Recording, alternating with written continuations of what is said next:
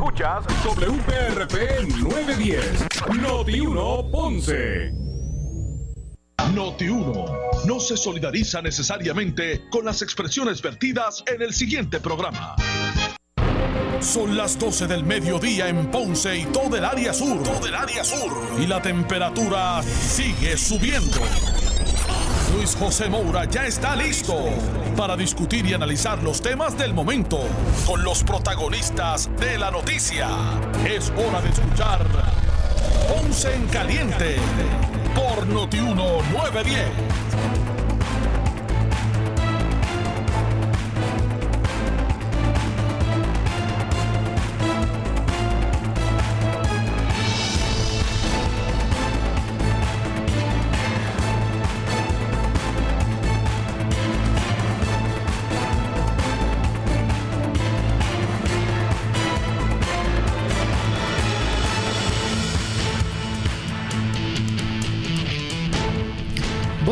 Saludos a todos y muy buenas tardes, bienvenidos. Esto es Ponce en Caliente. Yo soy Luis José Moura, como de costumbre, de lunes a viernes, a las 12 del mediodía, por aquí por Noti Uno, analizando los temas de interés general en Puerto Rico. Así que gracias a todos por acompañarnos. Hoy es jueves 21 de enero del año 2021. Así que gracias a todos por estar con nosotros. Hoy es jueves, llegó el jueves.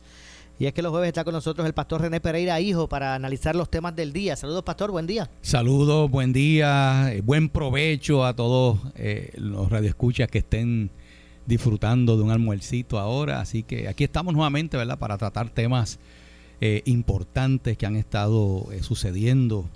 Comenzando, ¿verdad?, con lo ocurrido ayer en la capital federal, la toma de posesión de Biden. Así que aquí estamos.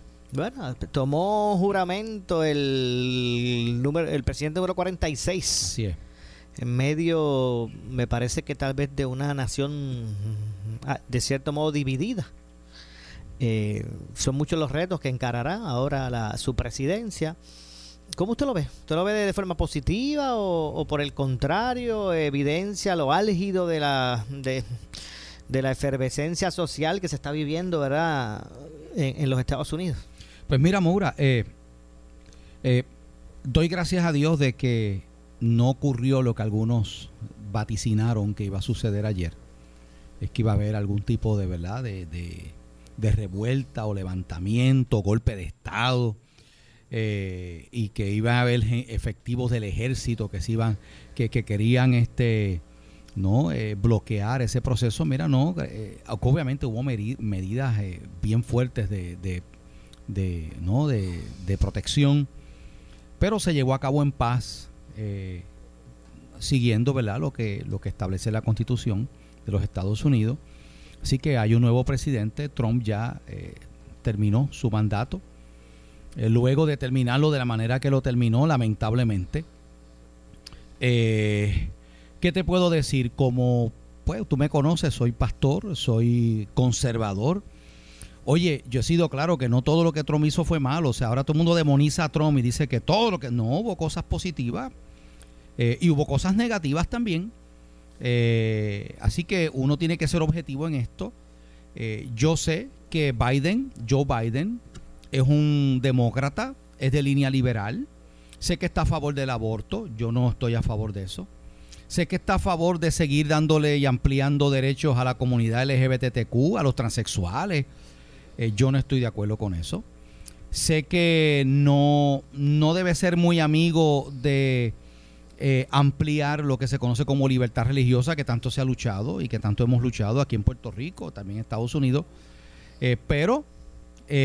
algo yo he aprendido como creyente, como pastor, y es que Dios está por encima de todas las cosas. Dios permite, quita y pone reyes, como dice la Escritura. Es el presidente de los Estados Unidos, nuestro deber es orar por él, y pues estaremos en desacuerdo con alguna de sus posturas, yo espero, y oramos para que, ¿verdad?, yo oro para que Dios le ilumine, le guíe, porque ciertamente la nación americana ha quedado sumamente dividida, pero desde antes de Trump. O sea, en Estados Unidos hay una división entre liberales y conservadores, entre la izquierda y la derecha, que no es de ahora, que lleva siglos. ese tipo de, ¿verdad?, de división. Trump lo que hizo fue, pudiéramos decir, fue echarle gasolina a esa fogata, ¿no?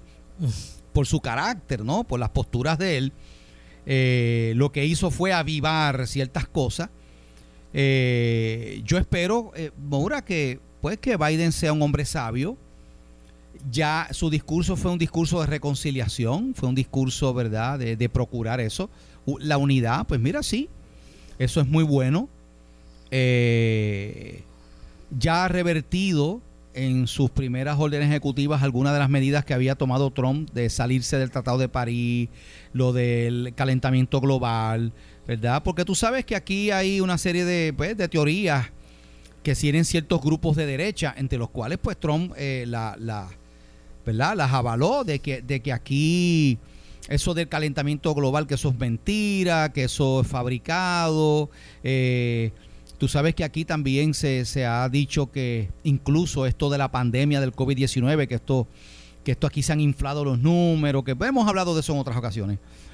Yo creo, ¿no?, que Biden, pues esperamos, ¿verdad?, que sea un hombre sensato, que actúe con sabiduría y que sepa respetar también, oye, porque él ganó, pero no ganó tampoco por muchos votos. Pero o sea, creo que sobrepasaron los 75 millones votos que sacó Trump. Sí, sacó más votos que Trump, pero lo que quiero decir es que Trump sacó como creo que fueron como 75 millones fueron. Sí, algo así. O sea, ¿no? Que no sé los números exactamente. Son unos números considerables. Claro. Lo que representa Trump está ahí. Trump se fue, pero tú tienes un sector conservador, algunos de extrema derecha, otros conservadores, pero no a ese nivel de extrema derecha. Tú sabes que hay unos grupos de supremacistas blancos, o sea, hay una gente ahí, come fuego, que obviamente uno como cristiano no puede estar de acuerdo con las posturas de ellos, ¿verdad? Son personas de líneas racistas, de supremacía, en contra de las minorías, pero la realidad es que esa fuerza política está ahí. Y según Trump se le hizo bien difícil porque hay unas fuerzas de línea liberal que se le opusieron. Claro, Biden tiene una ventaja, y es que la prensa mayoritariamente en Estados Unidos va a estar a favor de él. Ya de entrada va a ser así, porque hay que reconocer que hubo sectores amplios de la prensa, y buscado por el mismo Trump, porque Trump a veces hacía comentarios fuertes en contra de esos medios de prensa, de que eran fake news y todas estas cosas. O sea, tiene la ventaja de que tiene una prensa que lo va a estar cargando a Joe Biden, ¿verdad? Trump no tuvo eso. Pero, pues, vamos a ver lo que pasa. Yo, ¿verdad?, desde el punto de vista como pastor, como creyente, oro por él, oro por Kamala Harris, la primera mujer en ocupar la vicepresidencia de los Estados Unidos, como lo hago aquí por Pedro Pierluisi, ¿verdad? La Biblia dice y nos llama a orar por las personas que ocupan posiciones de autoridad, que Dios les guíe, que el Señor les ilumine. Mira, Biden, a pesar de todo eso, Biden se identifica como un católico práctico, ¿verdad? Hombre religioso, católico práctico. Así que nada, eso, pues vamos a ver. Yo no me voy a anticipar, porque ya hay gente que está diciendo no, que ahora se fastidió esto, que ahora se va a seguir ampliando la cuestión del aborto, que ahora se va a iniciar una persecución contra los cristianos. Mire, en Estados Unidos se vivieron 8 años de Clinton, un demócrata liberal, 8 años de Obama, un demócrata liberal, y ahí está. ¿Verdad? Seguimos adelante. Nosotros sostenemos nuestras posiciones, nuestras posturas conservadoras, ¿verdad?, porque entendemos que son consonas con nuestra fe y nuestros principios cristianos, pero nuestro deber es orar por esas personas. Definitivamente, vamos a ver cómo poco a poco se va desarrollando, ¿verdad?, esa nueva política o esa nueva visión a establecerse. Tiene también, ¿verdad?, unos adelantos en Cámara y Congreso. Sí. Biden tiene, el Congreso quedó en manos de los demócratas, igual que la Cámara, ¿no? Uh-huh. O sea, que tiene eso. Ahora, hay otro elemento también. Biden hizo unos compromisos con el pueblo de Puerto Rico. ¿Tú te acuerdas que lo había hecho Obama en un momento dado? En campaña, estos candidatos demócratas se han comprometido. Por ejemplo, hizo Biden unos compromisos de paridad de fondos para Medicaid. seguro social suplementario, que Puerto Rico no tiene trato igual que los estados, a pesar de que somos ciudadanos americanos. Yo no sé cómo va a manejar el asunto del issue de la estadidad. Vamos a ver, está por verse si ahora esos compromisos que él hizo con, ¿verdad?, para beneficio de los puertorriqueños se van a cumplir, ¿verdad? Así que y esperamos que de Congreso, Pastor, le llegaron los 600. Pues mira, no creo que me haya llegado todavía. Dice que no cree. No, porque es que no he revisado, ¿verdad? Es posible que porque creo que eso se deposita directamente en la cuenta, ¿no? Depósito directo, sí. Sí, y no sé, pero no vienen mal. Yo sé que hay gente, ¿verdad?, que está esperando esos 600.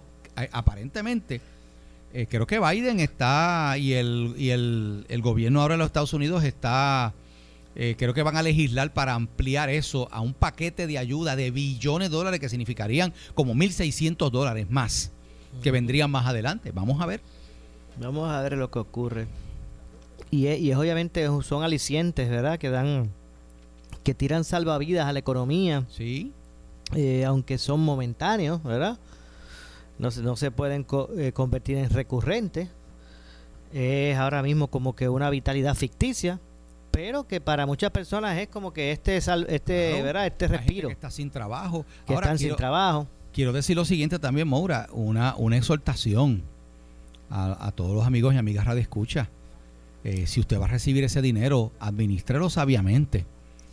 No se vuelva loco a jancar. Ah, qué bueno, pues ahora me voy para Disney. O ahora voy a comprar el televisor ese de 4K de 85 pulgadas que quiero, ¿verdad? O sea, ahí, si usted tiene unas deudas, si usted tiene unos compromisos económicos y unas cosas prioritarias, déle prioridad a eso o ahórrelo para situaciones de emergencia. Lo que pasa es que la gente a veces se ve con chavos en las manos y yo sé qué es lo que le da, que arrancan a gastar. Oye, cuando dieron los incentivos en pleno, ¿verdad?, pandemia como estamos, que dieron el anterior bajo Trump precisamente, se acabaron los televisores en las tiendas por departamento. Increíble, ¿verdad? La gente se volvió loca, ¿sabes? Pero ven acá, entonces no hay para comida, no hay para... O sea, hay que administrar bien ese dinero para que, ¿verdad?, para que no haya problemas más adelante, ¿no? Lo cierto es que busca el Departamento de Hacienda, ¿verdad?, ser diligente, porque ya tiene el visto bueno para comenzar a... ¿verdad? Desde ayer comenzaron algunas personas a recibir el incentivo. Y hoy continuarán. Yo creo que yo escuchaba al secretario que decía que esta distribución poco a poco estaría abarcando todo el mundo hasta mediados de febrero. Todavía falta, ¿verdad?, unas par de semanas más donde esto tendría que coger velocidad. Yo sé que el volumen, me imagino que el volumen de personas entrando, buscando hacer transacciones o pues ha caído, ¿verdad?, derribado el sistema de varios como, ¿verdad?, de servicios de banca online, y pues ha habido también dificultad de eso, de las personas poder manejar remotamente su dinero, sus cuentas, precisamente porque ha habido problemas con las aplicaciones móviles. Y otra cosa, Moura, que debemos mencionar también es que pues se ha estado moviendo, pero no con la celeridad que debe ser el proceso de vacunación en Puerto Rico. Está la cosa lenta. Y yo creo que la proyección que se había trazado de inmunizar a gran parte de la población para este verano, para junio, yo creo que esa expectativa fue demasiado ambiciosa. Yo creo que al paso que va esto, está muy lento, pues se va a tardar más. Así que vamos a ver qué pasa. Y cuando uno escucha las estadísticas, aunque esta semana hubo 3 días consecutivos que no se reflejaron muertes nuevas, adicionales. Pero sumaron unas cuantas ahora, hoy. 15, si no me equivoco. 15 muertes, pero eran que se venían ya de otros. Sí, porque eso no es que... lo que pasa es que cuando hablamos de un día para otro es cuando se inserta ese número en las estadísticas. No necesariamente esas 15 personas murieron ayer. No, algunas vienen de meses anteriores, pero sí. o de días anteriores, semanas, o tal vez más, que lo que pasa en el proceso. A lo mejor esa persona que hoy se reporta en las estadísticas se incluye como muerte, en un momento dado se puso como probable. es una posibilidad, porque en lo que se certifica que la muerte es por eso, pues entonces es que se van entrando las estadísticas. Así que no cabe duda que cuando uno escucha las estadísticas a diario que te ofrecen los medios, y tú estás escuchando todos los días que se murieron 11, 10, 4, 20, mucho más que eso. Y uno dice, bueno, la vacuna ya está por aquí cerca y todavía no me toca, y la gente se desespera. Se desespera porque se sigue muriendo gente, sigue habiendo. Porque en su gran mayoría la gente quiere ponerse la vacuna, ¿ves? En su gran mayoría. Claro, claro. Y eso es un asunto que hay que atender. Yo no estoy diciendo que se esté haciendo mal en este momento, pero yo lo que espero es que, ¿verdad?, que se haya estado siendo productivo con el tiempo que se establece. Sabemos que vienen unas vacunas específicas por semana. Llega un número específico por semana, 20,000, no sé, 30,000, 40,000. Llega un número específico. Y a mí lo que me gustaría es que cuando vayan llegando semana tras semana ese número de vacunas, pues que no se pare hasta que se acabe. Lo que pasa es que hay una situación peculiar. Estas vacunas requieren un manejo especial. Uh-huh. Y requieren estar preservadas en unos congeladores especiales. O sea, no lo puedes meter en la nevera de esas de guardar carne. Son unos freezer especiales porque necesitan unas temperaturas controladas, y eso no lo tiene todo el mundo. De hecho, el problema que ha habido, por ejemplo, se habló en un momento dado, y estuvimos en una conferencia que dio el general de la Guardia Nacional, y estaba Coelho, la ex cirujana general. La ex cirujana general estaba orientando porque se quiere incluir a las iglesias que están en distintas comunidades como centros de vacunación en esas comunidades. Nosotros nos hemos ofrecido para eso, nuestra iglesia, en nuestra comunidad, pero ellos proveen la vacuna, pero hay un problema. Requiere primero que tú tienes que tener unas enfermeras. O sea, no, ellos no lo proveen. Tú tienes que conseguir las enfermeras o enfermeros que pongan las vacunas. Tienes que conseguir unos médicos. Tienen que haber médicos ahí. No todas las iglesias tienen así enfermeros y médicos. Y tienes que hacer algún tipo de arreglo con cierto tipo de farmacia o lugares donde se puedan almacenar, porque esas vacunas tú las tienes que usar en cierta cantidad de tiempo, si no se dañan. Así que pues la cosa no es tan fácil como parece. Por eso es que la cosa se está moviendo lento, porque no todo el mundo tiene las facilidades para manejar eso, porque lo ideal sería, Moura, que las oficinas de los médicos, laboratorios, todos los hospitales, farmacias, estuvieran dando ese servicio y tú te fueras a vacunar. Pero se están formando unas filas donde se están llevando a cabo la vacunación, que es una cosa impresionante. Definitivamente, la verdad es que la gente, pues como dije, en su gran mayoría quieren aplicarse la vacuna, y eso es lo que trae consigo, ¿verdad?, ese tipo de largas filas. Y que se está hablando de empezar las clases presenciales ahora en marzo. Eso que me lo expliquen antes. Pues yo no sé cómo van a hacer. Porque si todavía en marzo, ¿sabes? Si no están vacunados todos los maestros, personal no docente, los estudiantes, ¿sabe? Puede haber un brote nuevamente. Sí, los estudiantes mayores de 16, porque no se están vacunando niños, no. Exacto. Se contemplaron en la...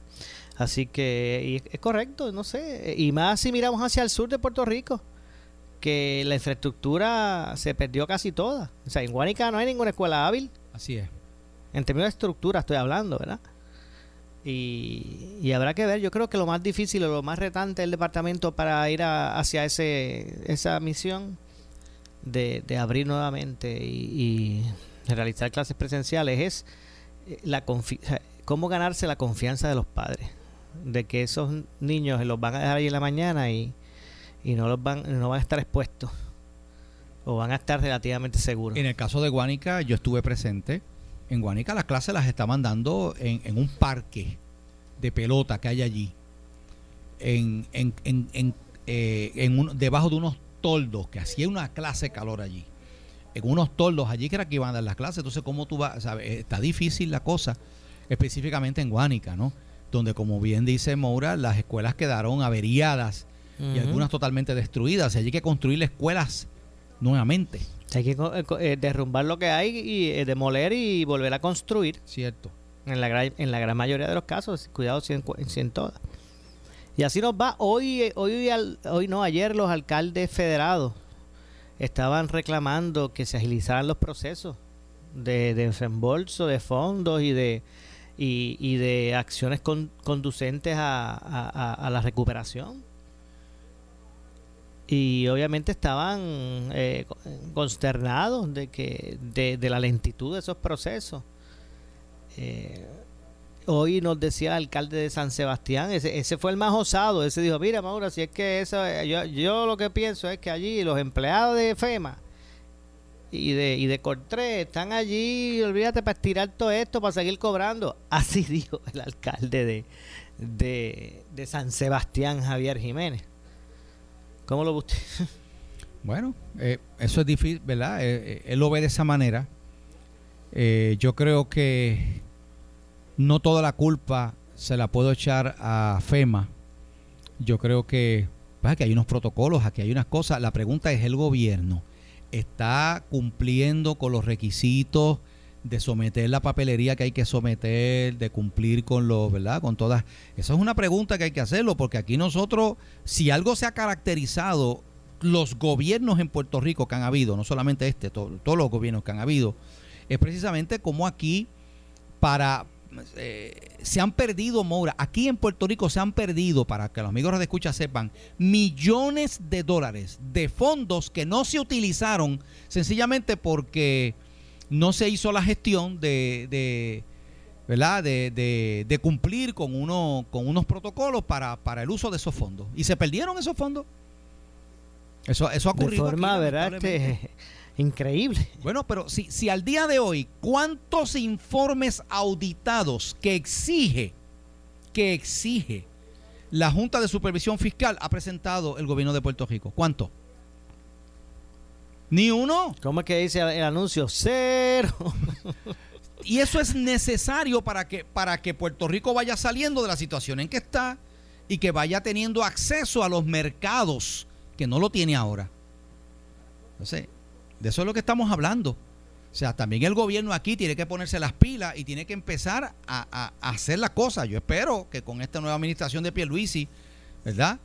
Se pongan para su número y empiece el gobierno de Puerto Rico a manejar y hacer las cosas en orden y llenar los papeles que hay que llenar, cumplir con los requisitos, porque eso no es cuestión de que te voy a dar esos millones de pesos y cógelo y vete para tu casa.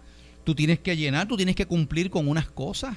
Bueno, y Pastor, voy más allá, no solamente los fondos que usted dice, muy ciertamente, que se perdieron por no haberse utilizado, que se habían sido asignados, pero no se habían consignado. A esto hay que añadirle los fondos que no se tiene acceso, que no tenemos acceso precisamente por todas estas situaciones que están ocurriendo con el mal uso. Uh-huh. Los que no tenemos acceso, los que le ponen, por el mero hecho de ser Puerto Rico, le ponen unos requisitos adicionales que traen consigo precisamente el que no podemos llegar a tener acceso a fondos de ese tipo. O sea, que esto es como una cadena, sigue aumentando. Así es, ciertamente. Bueno, vamos.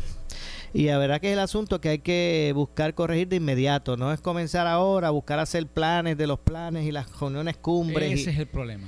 La burocracia, Moura. Ese es el problema. Todo se queda, ¿no? Que vamos a hacer esto, que vamos a hacer aquello. Y siguen pasando los días, siguen pasando las semanas. Y no se hace lo que se tiene que hacer. No se hace lo que... Mira, ahora mismo. Hay hoy una avería seria que tiene a miles de abonados sin energía eléctrica en el área metropolitana. ¿Por qué? Porque se supone que se le diera mantenimiento, que estaba en agenda. Darle mantenimiento en unas líneas de transmisión a una línea particular, que es la que se supone que está de backup ahí en caso de que hayan tormentas y que haya ciertas cosas. Si se hubiera dado el mantenimiento, ¿verdad?, y si hubiera hecho las cosas como se supone que se hicieran, se hubiera podido prevenir, lo más probable, ese apagón que está afectando a miles de abonados allá. O sea, eso te demuestra, oye, ya estamos hablando de una corporación pública, de un monopolio. ¿ok? O sea, ¿qué está pasando? Moura, uno se pregunta qué pasa en este país que no se que en la mayoría de las ocasiones no se hacen las cosas correctamente, como que no hay una supervisión o como que la gente arrastra los pies, como que no me importa. Entonces, ¿quién termina pagando las consecuencias de toda esa ineficiencia? Pues el pueblo. Bueno, vamos a hacer la pausa, regresamos con este y otros temas. Esto es Pausa en Caliente, pausamos y regresamos. En breve le echamos más leña al fuego en Ponce en Caliente por Noti Uno 910. Somos la noticia que quieres escuchar, las 24 horas te queremos informar. Entérate temprano de la noticia en caliente, de farándula y deportes, Noti Uno te da más. La figura, donde rompe la noticia. La figura, porque somos los primeros, donde hora tras hora, minuto a minuto de los eventos importantes.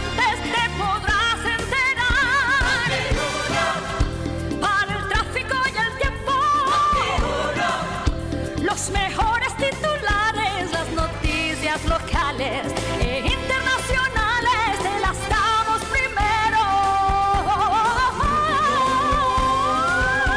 Noti Uno, donde rompe la noticia. Noti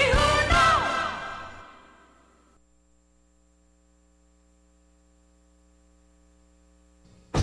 A las 8 de la mañana fiscalizamos a palo limpio. A palo limpio. Y ahora con nuevo analista. Noti 1630 le da la bienvenida al licenciado Ramón Rosario. Obviamente yo sentí el repudio que siente todo el mundo, pero el Partido Republicano, en su base, tú lo pudiste sentir. Sí, tenías obviamente un sector que no le importaba que eso pasara, pero hasta el mismo Donald Trump se tuvo que apartar de eso. Imagínate cuán mal estuvo. Y yo creo que todo el mundo piensa que esos son los partidarios de Donald Trump, incitados por Donald Trump. Como exsecretario de Asuntos Públicos de la Fortaleza y principal exasesor legal de la oficina del gobernador, viene a decir las cosas como son y con conocimiento pleno de la política y del gobierno. La nueva temporada de A Palo Limpio en el 2021, junto al licenciado Iván Rivera. Para los que defienden el status quo, época difícil. Amén de que tienes un candidato del PIB sacando 14%, con una candidata que se declara independentista por Victoria Ciudadana sacando 14 más. Así que el status quo está en precario. A las 8 de la mañana tú escuchas la nueva temporada de A Palo Limpio. A Palo Limpio. Con los licenciados Ramón Rosario e Iván Rivera, solo por Noti 1630, donde se fiscaliza a palo limpio. Seguimos con las más conectadas. Yo estoy al día. La MMM FlexiCard me da 145 pesos al mes para pagar y resolver. A mí, el MMM me paga un teléfono con todo ilimitado para hablar con mi médico. Y las dos tienen MMM Conectado Platino. Beneficiario de Medicare Platino. MMM cuida tu salud y tu bolsillo. MMM Healthcare LLC es un plan de cuidado coordinado con un contrato Medicare Advantage y un contrato con el programa Medicaid de Puerto Rico. La afiliación en MMM depende de la renovación del contrato. En Quest Diagnostics Puerto Rico, nuestra visión es promover una mejor salud con información diagnóstica confiable. Le damos la más cordial bienvenida en nuestra nueva facilidad en Ponce, Avenida Fagot, y lo invitamos a visitar cualquiera de nuestros 14 laboratorios clínicos convenientemente ubicados para su servicio. Para más información, llame al 787-300-2990 o visite nuestra página web questdiagnosticspr.com. En esta emergencia, en Laboratorio Clínico Profesional Emanuel Guayabal y Río Cañas en Juana Díaz, seguimos brindando nuestros servicios de calidad. Hemos reforzado nuestras medidas de protección en cada una de nuestras instalaciones. Estamos recibiendo órdenes médicas por fax o correo electrónico. Para conocer nuestro horario especial y mayor información, llámanos al 260-5504 o al 580-0080. También a través de nuestra página en Facebook, Laboratorio Clínico Profesional Emanuel. Por ti y por los tuyos, daremos la batalla unidos y venceremos. necesitas una enfermera, una ama de llave, necesitas un médico, pañales desechables, suplemento alimenticio o medicamentos. En Hospicio La Paz podemos ayudarle. Hospicio La Paz le provee a cada paciente de enfermedad terminal todos los servicios de cuidado médico en su hogar, a la vez que le ofrece apoyo y soporte emocional y espiritual tanto al paciente como a sus familiares. Hospicio La Paz. Llame gratis al 1-800-981-0032. 1-800-981-0032.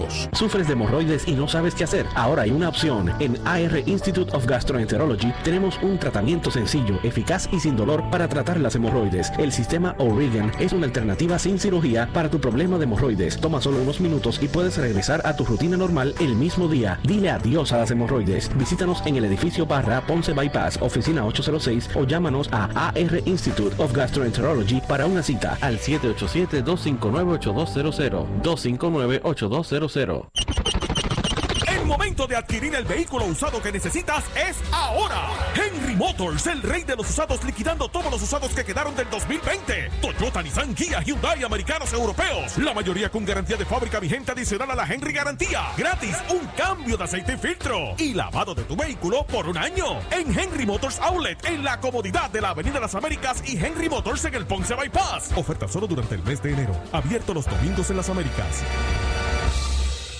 Mírela, písela, tóquela. Para saber que no es natural, tiene que morderla. Artifigrama de Grama Mía. Si llama a un instalador, exíjale Artifigrama de Grama Mía. Usted no solamente merece el mejor servicio, usted se merece el mejor producto. Artifigrama de Grama Mía. Cualidades en nuestra grama que otras no poseen. Grama Mía, sirviendo a Puerto Rico por más de 45 años. 787-843-6246. 843-6246. Ya entró en vigor el nuevo Código Civil de Puerto Rico y está disponible el más reciente tratado del licenciado José Cuevas Segarra, las medidas cautelares y la ejecución de la sentencia, un análisis de las normas procesales y cautelares contenidas en el novel código, incluyendo aquellas para asegurar el cobro de reclamaciones o para defenderte de las mismas. También encontrarás normas relacionadas a estas para con los municipios y múltiples otras agencias gubernamentales. Benefíciate de la oferta de descuento de introducción. Visita cuevassegarra.com o llama al 763-1418. Somos Noti Uno 630. Primeros con la noticia. Noti Uno 630 presenta un resumen de las noticias que están impactando a Puerto Rico ahora. Buenas tardes, soy Luis Dalmau Domínguez y usted escucha Noti Uno 630, Primeros con la noticia, última hora 12:34. El presidente de la Unión de Trabajadores de la Industria Eléctrica y Riego, Ángel Figueroa Jaramillo, indica por Notiuno que fue la falta de mantenimiento y de personal lo que provocó el que cerca de 38.000 abonados de la corporación se quedaran sin el servicio de luz esta mañana. Interviene Jerry Rodríguez. Son dos averías, una en la línea 3100 que transcurre de Monacillo hacia el área de Trujillo Alto, que afectó las subestaciones de la de Cantada, la de Conquistador y la represa Carraízo. Y la segunda avería, que es la que transcurre en la línea que viene por Carolina, que afectó precisamente esa región que llega hasta el centro de transmisión de Sabanayana. Ambas averías son muy interesantes porque es lo que llaman el overhead, que no es otra cosa que el cable que transcurre en la torre, en lo más alto de la torre. Es una línea de seguridad para si hay eventos atmosféricos como rayos, pues eso pueda evitar que hayan averías mayores al sistema eléctrico. Obviamente, sin lugar a dudas, los dos, no tenemos la menor duda que es un evento de falta de mantenimiento. Todo esto se puede prevenir, inclusive en el área de Carolina, ya desde ayer ellos sabían que habían puntos calientes en esa área y no se repararon, y mira las consecuencias que tenemos. ¿Hasta cuándo puede durar el proceso de reparación? Prácticamente se está tardando por la movilización del sur de brigadas hacia el norte para atender esto, por la falta de personal que existe creada por la propia autoridad, que por el tiempo que pueda conllevar la reparación, que precisamente, déjame decirte, Jerry, lo están pasando a la área de ingeniería, cuando eso también lo podemos hacer nosotros los compañeros de la UTI del área norte. Digo, una última hora, 12:36. Al reiterar su llamado a la unidad del exgobernador del Partido Popular Democrático, Alejandro García Padilla, Dice en el programa Sin Miedo que Charlie Delgado Altieri debió llamar a Eduardo Batia para que se uniera a su campaña política, pero a la vez consideró que el ex aspirante a la gobernación debió también unirse a la actividad eleccionaria sin que Delgado Altieri lo llamara. Interviene Alex Delgado. Yo sé que a nombre de Charlie, otras personas llamaron a Eduardo, no sé si también a Camilo. Yo sé que lo que dice Eduardo ahí es que Charlie no lo llamó. Pues voy a decir lo que pide. De hecho, como él lo dice, probablemente sabe que él específicamente, él me llamara directamente a mí, eso no es cierto. Pero no quiere decir que no hubo un acercamiento de la campaña de Charlie a él, es lo que está planteando. Las dos cosas son ciertas. Hubo gente que se le acercó, Charlie no lo llamó. Tú me preguntas a mí, en su lugar, yo no soy Charlie, pero en su lugar, o pensando cómo yo hubiera actuado en el lugar, yo creo que Charlie lo debió haber llamado y Eduardo se debió haber unido aunque no lo llamaran, porque hay una masa de puertorriqueños que son los del Partido Popular y los que no son del Partido Popular, que queremos unir al Partido Popular, que están por encima de esa diatriba. ¿Cuál es mi responsabilidad como expresidente del Partido Popular y como miembro de la Junta del Partido? Es pedirle al liderato del partido, a los presentes y a los pasados, que nos unamos en la causa común de los puertorriqueños.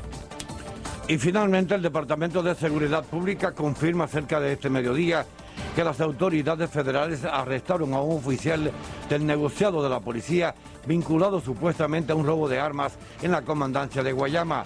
Según lo informado por Alexis Torres, titular de la agencia, en adición a la uniformada, el negociado de investigaciones especiales colaboró en la pesquisa federal.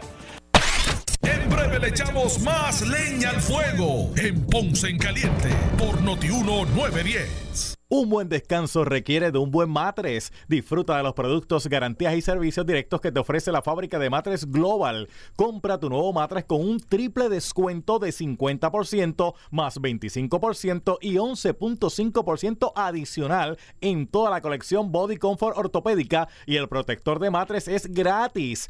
Todos con 15 años de garantía. Además, matres ortopédicos desde $99. Visítalos. Esta oferta es válida en todas sus tiendas. Programas de financiamiento disponibles con o sin verificación de crédito. Restricciones aplican. Más detalle en las tiendas. Globalmatres.com. 787-837-9000. 787-837-9000.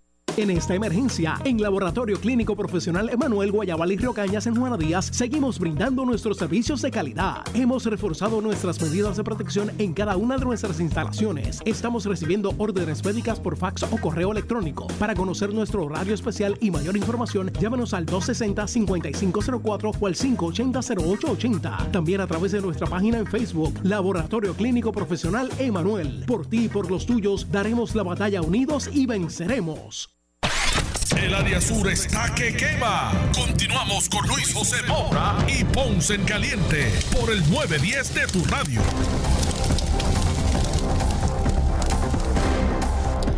Bueno, son las 12:38 de la tarde, el mediodía. Esto es Ponce en Caliente, soy Luis José Moura, estamos conversando con el pastor René Pereira Hijo, quien nos acompaña como todos los jueves para el análisis de los temas del día.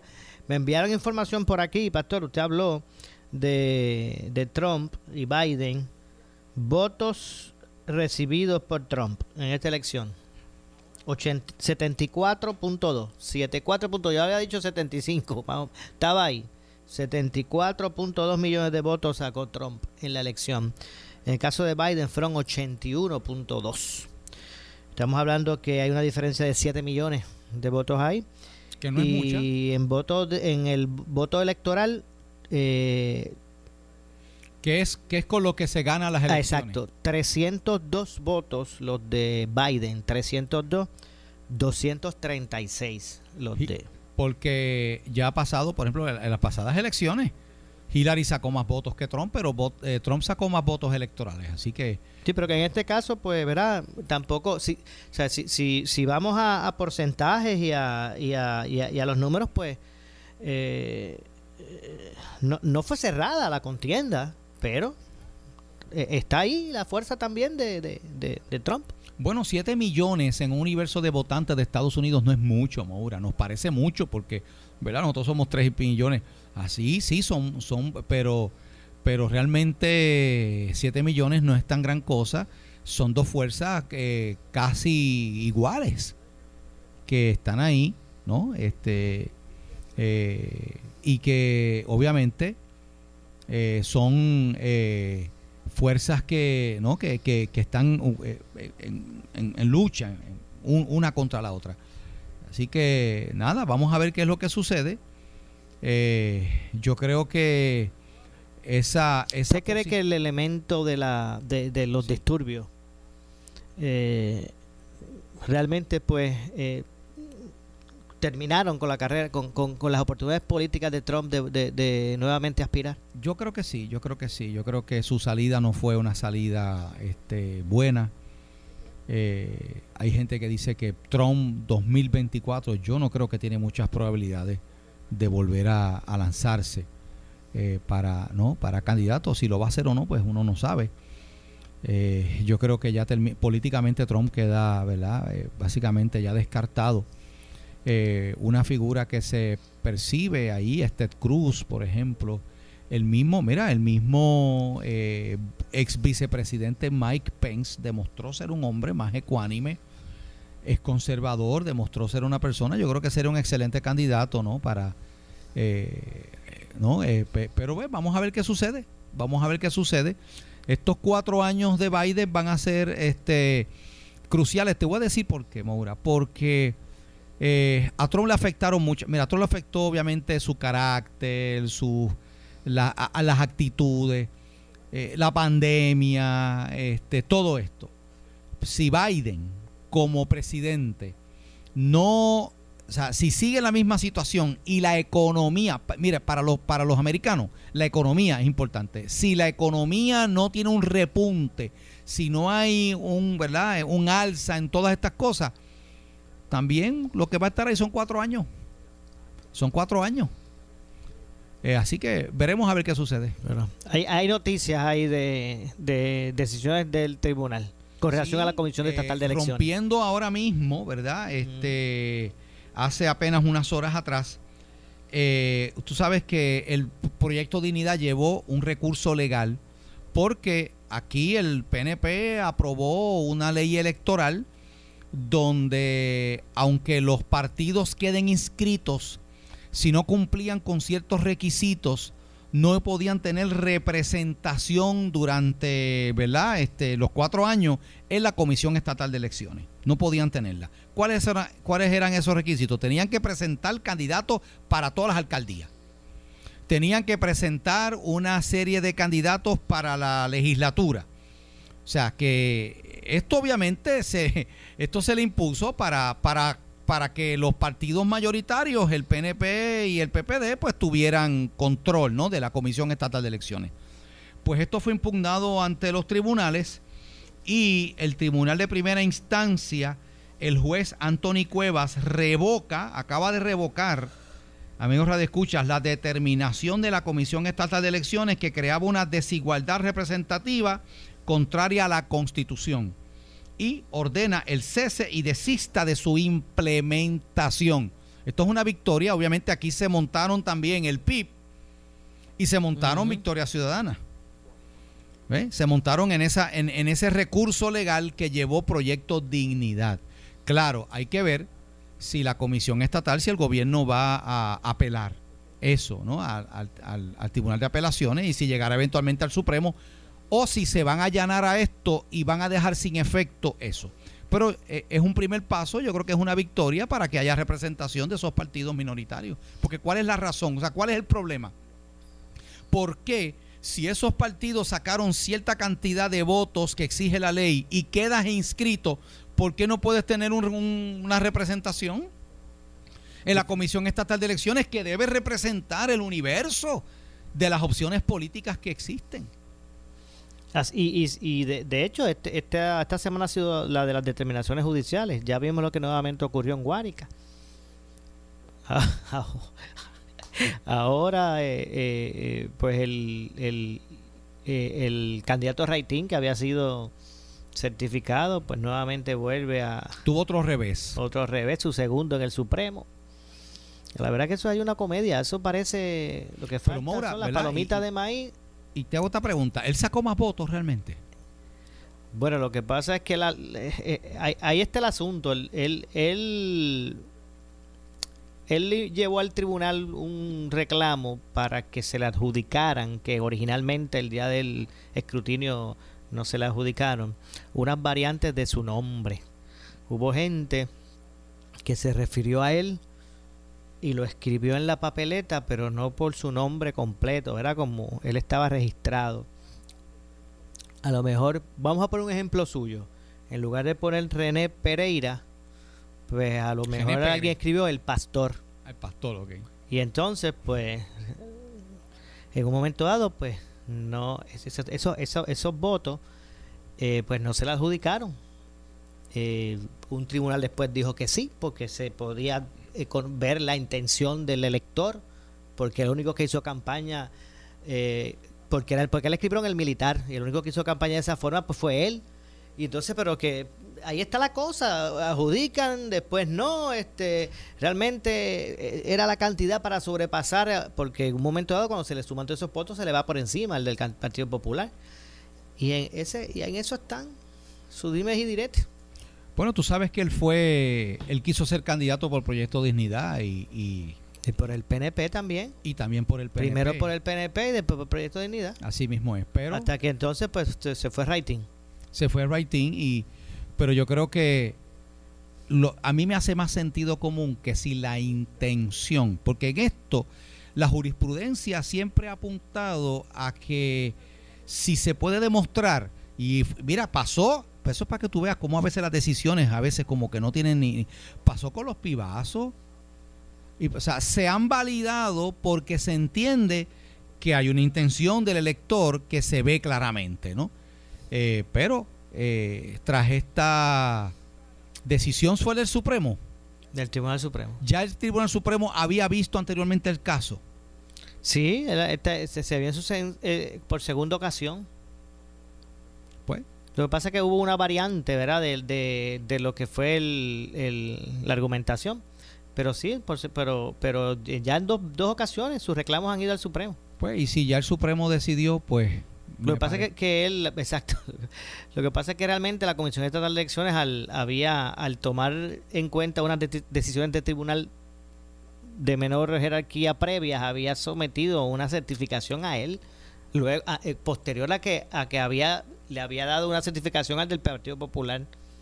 O sea que hay dos alcaldes. Y el Partido Popular se adelantó. Bueno, el Partido Popular le dieron una certificación basada en una determinación preliminar. Y en lo que el tribunal veía el reclamo del Raitín, del candidato ¿verdad? Por Raitín, aprovechó Titi Rodríguez, el del Partido Popular. No perdió tiempo. Y juramento seguida. No perdió tiempo, juramento seguida. Y bueno, la verdad que en eso están y es triste todavía. Pero entonces certifican al independiente después que había juramentado. Después que había juramentado a Titi. Pero entonces quiere decir que se queda entonces básicamente el electo por el Partido Popular, ¿no? Bueno, ahí está la laguna legal. Imagino... Ahí está la laguna legal. Si hay una decisión de la Corte Suprema ya final. A menos que todavía hay oportunidades de regresar a apelar, ¿verdad? A revisar la misma. Vamos a ver qué es lo que ocurre con todo esto. Lo cierto es que es lamentable, y más para una ciudad como Guárica, que venía de sufrir tanto. Sí. El que ahora para completar, allí haya una incertidumbre, y entonces en la calle se encuentran los seguidores de toda esa gente. Porque la verdad que aunque en este momento Papichi no está en el panorama porque, ¿verdad?, llegó tercero y pues no ha sido parte nunca de esta controversia, pero los tres, en honor a verdad, los tres estaban uno detrás de otro, pegadísimos. O sea, Guárica se dividió en tres cantos. Wow. Y toda esa gente... Al día de hoy, que es 21 de enero, todavía se encuentran en la calle todos esos grupos que respaldaron a unos y a otros, y todos pues entienden que le quieren robar su elección. ¿Sabes que lo mismo pasó Trump y mucha gente tiene la teoría de que las elecciones se las robaron, ¿verdad?, allá en los Estados Unidos? Y aquí en Puerto Rico tenemos la propia versión porque todavía Natal de Victoria Ciudadana sigue insistiendo de que él fue el que más votos sacó, ¿verdad? Y que le hicieron fraude electoral a Manuel Natal de Victoria Ciudadana en San Juan. Pero siempre existirá, ¿no?, ese tipo de interrogante y esa duda, pero la decisión ya está tomada. Entonces yo creo que, ¿verdad?, si mantiene la decisión el Tribunal Supremo de Puerto Rico, pues yo creo que no hay más nada que buscar, a menos que él pueda apelar eso a la esfera federal. Yo no estoy seguro si eso se puede hacer, si tiene jurisdicción en este caso, no sé. Entiendo.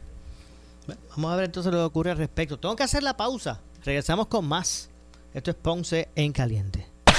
En breve le echamos más leña al fuego en Ponce en Caliente por Notiuno 910.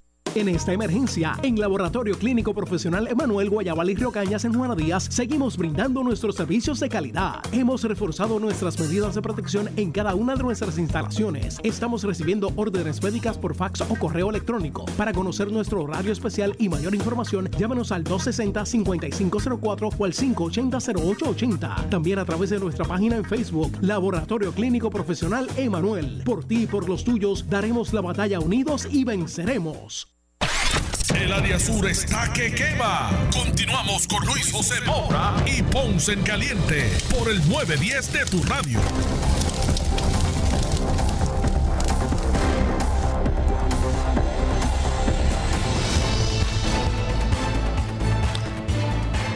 Bueno, estamos de regreso ya en nuestro segmento final. Soy Luis José Moura. Esto es Ponce en Caliente. Usted me escucha por aquí por Noti Uno a las 12 del mediodía de lunes a viernes. Hoy, como todos los jueves, conversamos con el pastor René Pereira Hijo, analizando los temas de interés general en Puerto Rico, los que han ocupado el espacio en la discusión y el análisis público en el día de hoy. Vamos a ver cómo poco a poco se puede ir resolviendo toda esta situación electoral y que más allá de que por 4 años existan dudas e interrogantes y desconfianzas, pues podamos llegar al punto de que, bueno, vamos a brindar a los que ganaron, darle la oportunidad, pero fiscalizándole.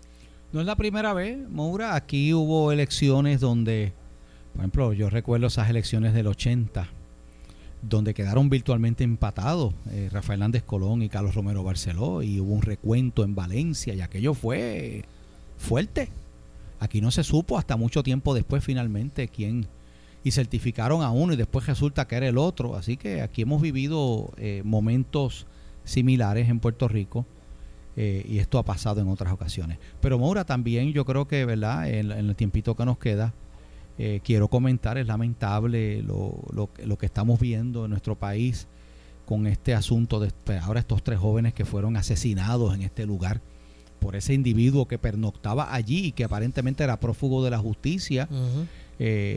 Y el caso este terrible de esta enfermera que es estrangulada por su esposo, ¿verdad?, por su pareja, y deja huérfana a 3 niñas, ¿verdad? Y la lanza por un barranco.